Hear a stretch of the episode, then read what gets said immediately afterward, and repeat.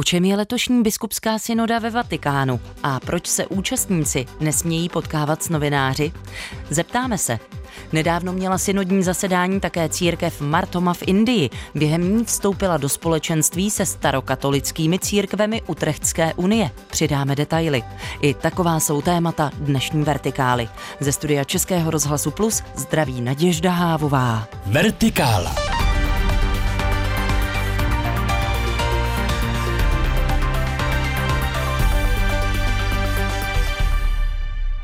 Papež František vyzval světové lídry, aby se zavázali plnit klimatické cíle a zpomalili tak změny klimatu dřív, než bude příliš pozdě. Uvádí to ve své nové apoštolské exhortaci nazvané Laudate Deum. A detaily už zná náš kolega Adam Šindelář. Vítej ve studiu, dobrý den. Hezký den. Papež varoval před nezvratným poškozením planety a posteskl si, že opět platí nejvyšší cenu chudí a nejzranitelnější. Podle něj už nezbývá moc času zabránit těm e, nejtragičtějším škodám. Nikdo nemůže ignorovat, že v posledních letech jsme byli svědky extrémních fenoménů, častých období neobvyklého tepla a sucha a dalších sténání země, které jsou hmatatelnými projevy tiché nemoci, která se týká nás všech, uvedl papež v dokumentu.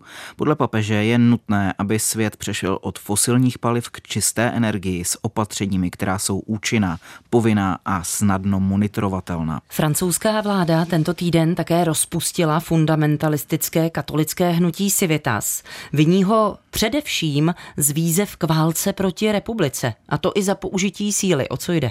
Hmm. Je to tak, my už jsme o tom hnutí eh, před časem ve Vertikále mluvili. Podle mluvčího francouzské vlády Oliviera Verána Civitas považuje lidská práva za nástroje ke zničení křesťanské civilizace. Civitas pořádala schromáždění na počest postav symbolizujících kolaboraci s nacistickými okupanty za druhé světové války. A kromě toho podle něj hlásá hierarchii mezi francouzskými občany na základě jasně antisemických a islamofobních tezí. Mluvčí francouzské vlády rovněž kritizoval kritizoval pohled nyní zakázaného hnutí na LGBT plus lidi jako na škodlivé. Rozpuštění fundamentalistické organizace, která je silně přítomná na sociálních sítích a její ideologie je blízká extrémní pravici a občas koketuje s konspiračními teoriemi, navrhl a prosazoval to ministr vnitra Gerard Dermanin. Organizace Institut Civitas byla založena v roce 1999 a je součástí tradicionalistické linie, která má blízko ke kněžskému bratrstvu svatého 50. To založil v 80. letech minulého století francouzský biskup Marcel Lefebvre na protest proti druhému vatikánskému koncilu. Proces postavení toho hnutí Civitas mimo zákon spustil loňský projev kontroverzního esejisty Piera Ilarda na letní škole Civitas. On se tam vyslovil pro návrat k situaci před rokem 1789, kdy se žid nemohl stát francouzem. Větší role žen v církvi nebo otevřenější přístup k LGBT plus lidem budou mezi tématy, kterými se má zabývat valné schromáždění synody, tedy světového zasedání biskupů a dalších významných členů katolické církve. Ve Vatikánu ho zahájil papež František na úvod mimo jiné řekl, že církev je nutné reformovat tak, aby byla otevřená všem. Setkání začalo ve středu, potrvá do 29. října a poprvé na něm budou moci hlasovat i ženy. Papež František řekl, že nejsme tady, abychom vytvářeli parlament, ale abychom kráčeli společně s Ježíšovým pohledem na svět. Agentura Reuters napsala, že mše na zahájení na náměstí ve Vatikánu se zúčastnilo na 25 tisíc lidí. Papež František na úvod také opakoval, že církev má být místem pro všechny. Adam Šendelář sleduje aktuální události. Já ti děkuji za tvůj čas a my budeme samozřejmě pokračovat synodou ještě v následujících minutách. Díky, Adame. Hezký den. Počátky synody mají kořeny hluboko v historii. Od prvních staletí se slovem synoda označují církevní schromáždění svolaná na různých úrovních. A právě ve středu 4. října začalo ve Vatikánu nejnovější synodální schromáždění. Zástupcem České biskupské konference je pomocný biskup pražský Zdeněk Wasserbauer. No a my už jsme ve spojení s mluvčí České biskupské konference Monikou Klimentovou. Dobrý den. Dobrý den, zdravím vás i posluchače. Paolo Rufíny, který předsedá komisi pro informace v rámci toho současného synodálního schromáždění, už koncem září řekl, že komunikace s novináři bude během synody maximálně omezená. Některé části synody nebudou veřejné. Jaký je k tomu důvod? Tak ten důvod je velmi prostý, protože se jedná o celý měsíc diskuzí, které tady průběžně už začaly a probíhají mezi kandidáty. Takže aby byla zajištěna jakási svoboda, že kandidáti mohou otevřeně vyjadřovat své názory a cítit se jako rodina, což i opakoval několikrát papež František, eh, tak tady bylo ustanoveno jakési ticho. On to i několikrát opakoval v těch svých úvodních projevech, že církev se nachází teď v momentu jakéhosi ticha a má to za cíl předejít různým únikům informací, spekulacím a polopravdám. A jak říkal papež, ta synoda je časem společné cesty, reflexe, ale i zastavení a to mlčení k tomu uh, opravdu patří. A je to tady i znát, protože když probíhají jednotlivé projevy, tak vždycky uh, po nějakých třech diskuzích nebo třech příspěvcích jsou čtyři minuty ticha. To mlčení je důležité i z toho důvodu, aby všechno to, co tady zazní, mohlo nějakým způsobem řádně uzrát a za měsíc už bylo jasnější, kam se ta synoda nebo kterým směrem se bude ubírat. Témata promluv, které zazní, Moniko, znáte? Ty promluvy nejsou, nejsou tematicky dané, Eh, jedná se vždy o práci v menších skupinách. Je to tady rozdělené na dvě takové části. Většinou vždycky dopoledne se sedí na, na, cel, na celém plénu, kde, kde někdo pronáší nějaké řeči, nějaké úvodní slovo. A potom odpoledne se pracuje v takzvaných eh, menších skupinkách. Říká se tomu čirkoli eh, minory, které jsou jazykové skupiny a vlastně tam se podle pracovního dokumentu, instrumentu laboris diskutuje o těch otázkách, které byly předem dané v tom pracovním dokumentu. A vlastně co teď probíhá třeba například na plénu je to, že z toho, co účastníci eh, probírali včera, eh, tak eh, teď jsou nějaké, nějaké hromadné výstupy, o kterých se hovoří a vlastně vždycky někdo přednese to, co, o čem se bavili nebo v čem, o čem se usnesli v, tom, v té jedné pracovní skupině. A vystoupí s promluvou třeba také biskup Zdenek Wasserbauer? Eh, to teď nemůžu říct. Eh, vím, že včera v rámci té malé pracovní skupiny určitě hovořil, protože to bylo, eh, to bylo každý účastník se musel na nějaké téma připravit svůj projev a pokud bude hovořit, je to možné, protože je to přece jenom měsíc, takže si myslím, že na každého účastníka se dostane, aby hovořil i na tom velkém plénu, kde třeba teď zrovna dneska sedí i papež. Zdenek Wasserbauer ještě před cestou do Vatikánu říkal, že od synody očekává zkušenost univerzální církve a očekává i určitá napětí, ale nemá z toho prý velké obavy. Co si pod tím konkrétně představit, pod zkušeností univerzální církve? Eh, tak já úplně nemohu mluvit za něj, co tím přesně myslel, ale eh, domnívám se, že ta zkušenost univerzální církve eh, je to, že tady může sedět, což je opravdu skutečně velmi zajímavé vidět tady všechny ty delegáty z celého světa a může poslouchat to, co řeší katolická církev, celá katolická církev, nejen v Evropě, ale na jiných kontinentech a zároveň může nacházet to, co nás všechny spojuje, i když samozřejmě ta realita v těch jednotlivých kontinentech je rozdílná. A dá se třeba teď odhadnout, jaké budou výsledky nebo výstupy ze 16. schromáždění biskupské synody? Eh, tady už je teď plánováno, že se vydá po skončení této synody nějaký finální dokument, ale není úplně ještě jasné, jestli tento dokument bude veřejný, protože, jak víme, toto je jen první setkání, celosvětové setkání synody.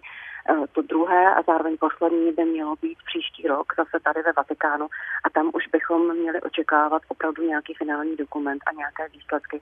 Takže zatím všechno jsou jenom odhady a nějaké výsledky teď, teď očekávat je opravdu příliš brzo. Mimochodem, kde se to 16. schromáždění biskupské synody ve Vatikánu odehrává, v jakých prostorách? Možná vaši posluchači znají prostory uh, auly Pavla VI., kde se v případě špatného počasí v Římě konají pravidelné středeční veřejné audience s papežem Františkem. Uh, takže to setkání se koná tady v téhle aule. A je velmi zvláštní vidět to uspořádání, protože běžné je, že to vypadá jako v divadle, takové to divadelní uspořádání. Tak teď se část toho rozdělila a jsou tam kulaté stoly.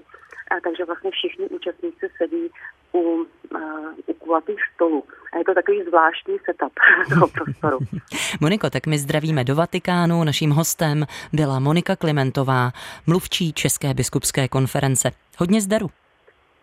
Děkuji a přeji vše dobré vám i posluchačům. Naschledanou. Posloucháte Vertikálu. Aktuality, reportáže a rozhovory z duchovního světa, doplněné debatou o věcech mezi nebem a zemí.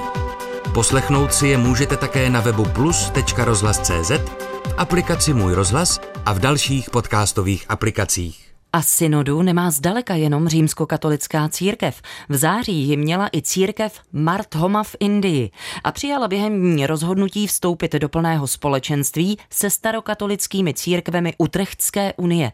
A tohle už je téma, které probereme se starokatolickým knězem Petrem Janem Vinšem. Vítejte u nás ve studiu. Dobrý den. Dobrý den. Pojďme si představit nejdřív církev Martoma. Ona se vlastně jmenuje celým jménem Syrsko-Malankarská církev Martoma. Petře, vysvětlete, co ta jednotlivá slova znamenají. Ano, ono to může znít někdy e, trošku cize. E, indické křesťanství je poměrně pestrý svět, objevují se tam ta slova Malabar a Malankar a podobně. E, co to znamená? E, že je ta církev syrská, znamená, že historicky e, užívá e, syrského obřadu, stejně jako církve Perzie, Iráku a podobně. To, že je označovaná jako malankarská, se odvozuje od místa Malankar, které historicky podle legendy je místem, kde přistál apoštol Tomáš, od kterého indičtí křesťané odvozují svůj původ. Když se tam objevuje někdy to slovo Malabar, tak to zase označuje to jeho indické pobřeží, jehož centrem je Kerala, což je eh, ta oblast, kde se ti indičtí křesťané objevují. A eh, to Martoma v názvu ta církev, když se zkráceně pojmenovává, tak se jí říká církev Martoma, tak to je syrsky a znamená to svatý Tomáš. Aha. Takže je to vlastně církev svatého Tomáše. A dá se říct, jaká je její spiritualita, jaké jsou nejdůležitější rysy a čím je třeba specificky indická a čím naopak má blízko k anglikánství? Indické křesťanství je poměrně eh, pestré a eh, v podstatě do něj promluvili dvě věci. Tou první byla portugalská misie od 16. století, eh, která se snažila někdy trošku násilně přivést ty indické křesťany, kteří tam byli pravděpodobně od nějakého druhého, třetího století po Kristu, přivést pod moc portugalské koruny a také je latinizovat a přivést tedy do jednoty s římskou církví. To bylo jedním zdrojem takového e, i vnitřního rozdělení a ten druhý vliv potom přišel zejména v 19. století a dál vlivem e, misionářů z anglikánského prostředí, e, kdy část indických křesťanů přijala některé momenty, které vycházejí z té anglické spirituality nebo z té anglické reformace a to je vlastně církev svatého Tomáše, která je i v plné jednotě s anglikány. Církev svatého Tomáše v Indii a Utrechtská unie starokatolických církví. Připomeňme její kořeny. Utrechtská unie starokatolických církví je vlastně mezinárodní e, organizace starokatolických církví v Evropě, to znamená e, těch, e, můžeme říct, liberálně katolických církví, které vzešly z odporu proti papežské neomylnosti a univerzálnímu jurisdikčnímu primátu, tak jak byl formulovaný prvním vatikánským koncilem v roce 1870. Jsou to církve zejména tedy toho německy mluvícího prostoru, Nizozemí, Švýcarsko, Rakousko, naše země a Polsko. A jak potom probíhal dialog mezi Martoma a Utrechtskou unii? My jsme vyšli vlastně z toho, že jak starokatolíci, tak eh, církev Martoma jsou už eh, poměrně dlouhou dobu ve společenství právě s anglikány. A eh, tak nám přišlo logické, abychom tedy navzájem uzavřeli společenství i my. A dialog teologický probíhal asi 20 let a vycházel vlastně z toho, že teologie i spiritualita té církve Martoma je vlastně orientální, tedy to, čemu se e, říká předchalcedonská církev, to znamená ta, která uznává první tři ekumenické koncily a vlastně na těch dalších od Chalkedonu dál e, se už nepodílela. E, to znamená, byly tam některé teologické otázky týkající se zejména christologie, nicméně na základě toho dialogu a i na základě předchozího dialogu třeba s Anglikány jsme dospěli k tomu, že nejsou mezi námi věroučné rozdíly, A proto eh, jak Utrechtská unie, tak eh, církev Martoma eh, souhlasili s tím, že vstoupíme do plného společenství. Hmm. A prakticky, co pro církve Martoma znamená vstup do téhle unie? Ono to není tak, že oni by se stali součástí Utrechtské unie, oni jsou s Utrechtskou unii v plném společenství. To znamená, zůstává jim vlastně jejich organizační samostatnost, je to stejné jako s těmi anglikány, ale ty církve jsou v tento moment uh, už uh, plně organizačně prostupné. To znamená, je to podobné eh, jako třeba v římskokatolické církvi a řeckokatolické církvi. To jsou také vlastně dvě organizačně oddělené jednotky, které jsou ale v plném společenství a za určitých podmínek je třeba možné, eh, aby i duchovní jedné církve působil v druhé a pro věřící je samozřejmě zcela eh, otevřené a možné, aby svátosti a další pastorální úkony přijímal v té církvi, kterou si vybere nebo kterou má zrovna k dispozici. Propojení starokatolických církví Utrechtské unie společně s indickou Martoma trvalo přibližně 20 let. Je ještě nějaká jiná církev, kterou by Utrechtská unie mohla také absorbovat? tak eh, my si určitě bychom neříkali, že někoho absorbujeme. My skutečně takto spíš eh, vytváříme společenství církví, které se navzájem uznávají, které navzájem sdílí eh, společenství ve slově a ve svátostech a které budují to, co my vlastně chápeme jako katolicitu. Čili to se týká v současnosti už anglikánského společenství, které je veliké celosvětové, Utrechtské unie starokatolických církví, teď církve Martoma, švédské církve, která je luterského původu, ta je s námi také ve společenství a na Filipínách Filipínská nezávislá církev, což je vlastně také velká církev na křesťanských Filipínách. Já děkuji za upřesnění. Naším hostem ve Vertikále byl starokatolický kněz Petr Jan Vinč. Mějte se hezky. Děkuji. Už dnes v pět hodin odpoledne budou moci zájemci prožít tři společenské události ze života židovské smetánky a s nimi také dilemata, která přinášela doba od 30.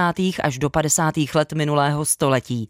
To všechno umožňuje LARP s názvem Zapomenuté životy našich sousedů. Zážitkový program pro neherce vznikl na míru brněnské vile Engelsman, která je běžně veřejnosti nepřístupná. Na generální zkoušce se ale byla podívat naše reportérka Martina Pouchlá. Dvojice si právě čte podklady k manželům Neumarkovým. Právě jimi se na následující více než dvě hodiny stanou. Zatím se stačí přečíst ten úvod. Vítám vás tady na našem společenském večírku. Po úvodním vysvětlení se může začít hrát. Přízemí vily na brněnských hlinkách vítá návštěvníky fiktivní Felix Engelsmann a jeho choť Olga. Píše se rok 1932 a brněnský továrník svůj domov kolauduje. Pokračuje se do společenské místnosti pod křišťálovým lustrem, kde začíná volná zábava. No i Mark, těší mě, těší mě, těší mě. Dámy rozebírají výbavu svých vil. Jak vlastně se vám tam bydlí teď momentálně? Oproti tomu, co říkají novináři v tisku, ale také sílící napětí ve společnosti. Máme co? Postavy se následně přesouvají v čase do roku 1938 a pak ještě do 50. let. Mají možnost prožít předválečné i poválečné období a opakovaně si klást otázku, zda zůstat nebo odejít. To bylo také ústřední dilema letošního multižánrového festivalu židovské kultury Štettlfest. Vlastně jsme chtěli dát divákům možnost, aby to zažili na vlastní kůži a proto nám ten LARP přišel velice vhodný pro tyto účely, že vlastně lidé můžou vlastně opravdu ten pocit eh, díky tomu zažít a rozhodovat se sami za sebe, jestli opravdu ta situace je tak závažná, aby pustili svůj majetek nebo poslali své děti do zahraničí. Vysvětluje ředitelka festivalu Eva Jildizová, proč vsadila právě na LARP, neboli hru v rolích, kdy se účastníci stávají improvizujícími herci i publikem zároveň. Oslovila Vendulu Borůvkovou, která už podobný formát dělala pro brněnskou Jurkovičovou vilu v rámci projektu pro Moravskou galerii. Už pro něj napsala postavy dvou židovských manželů, kteří vilu krátce vlastnili – Ředitelku festivalu Štettlfest projekt zaujal a vyzvala autorku, aby vytvořila něco s důrazem na židovská témata právě pro festival. Tvůrkyně se následně pustila do studia doby a oživila reálné postavy všechny mají svůj reálný předobraz. A vycházela jsem samozřejmě z takových těch encyklopedií města Brna, knih o těch židovských podnikatelích, z různých dalších encyklopedií a, a zdrojů.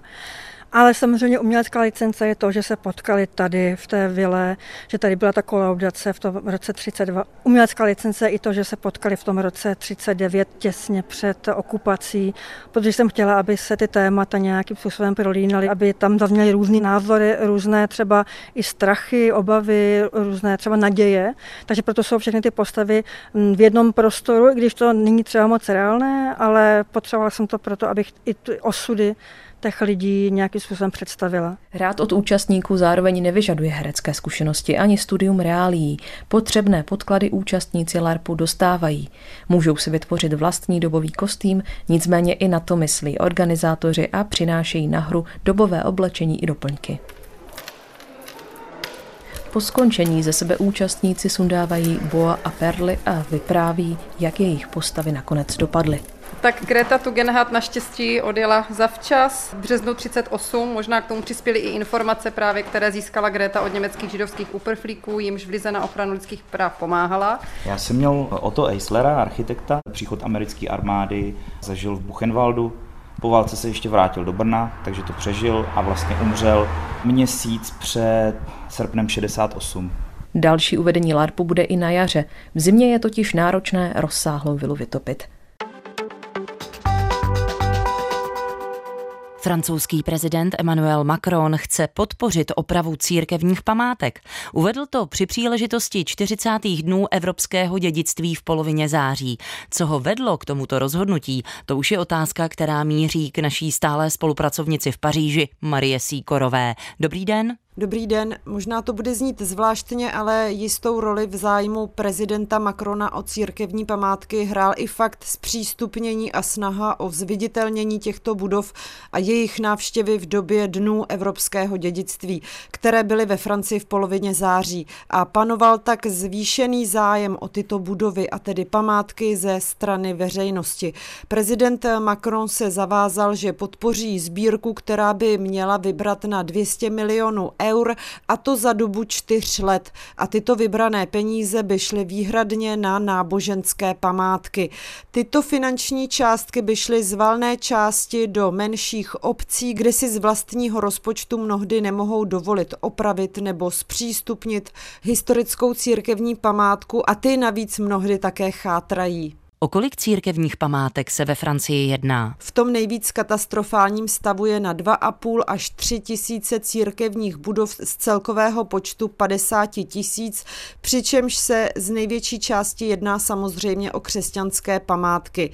Jsou to skutečně místa a budovy, u kterých panuje obava, zda je vůbec možné je zachránit. Prezident Macron prohlásil při návštěvě Burguňska, že většina těchto památek je navíc spojená právě s místy místními obyvateli, kteří k místu mají blízko, i když takové obce mnohdy nemohou z malých rozpočtů hradit opravy. Proto tato, řekněme, sbírka se bude týkat pouze obcí menších deseti tisíc obyvatel. V zámořských oblastech to pak budou obce menší než 20 tisíc. Finance budou určené na všechny budovy a památky náboženského významu, i když je to samozřejmě především sbírka na kostely, jak píší francouzská média, třeba Deník Le Figaro. Znamená to, že církevní památky a budovy jsou ve vlastnictví státu, respektive obcí? Ano, je to z valné části tak, vychází to totiž ze zákona z roku 1905 o oddělení státu od církve. A jednoduše státu náleží náboženské budovy, které byly postavené před tímto rokem, o ty se musí starat a ty také musí financovat, což je samozřejmě většina církevních památek, včetně třeba takových, jakou je katedrála Notre Dame v Paříži. Ta také patří státu. A jak bude sbírka vypadat? Má se jednat jednoduše o odpočet zdaní, které si budou moci fyzické osoby i firmy připsat, pokud přispějí na opravu památek a míst vyznání. Marie Síkorová teď byla hostem dnešní Vertikály. Děkuji za váš čas, Marie, přeju hezkou neděli. Děkuji, pěkný den. A za okamžik už tu budou zprávy a po nich ještě debata Vertikály. Krásný den s Českým rozhlasem Plus přeje Naděžda Hávová.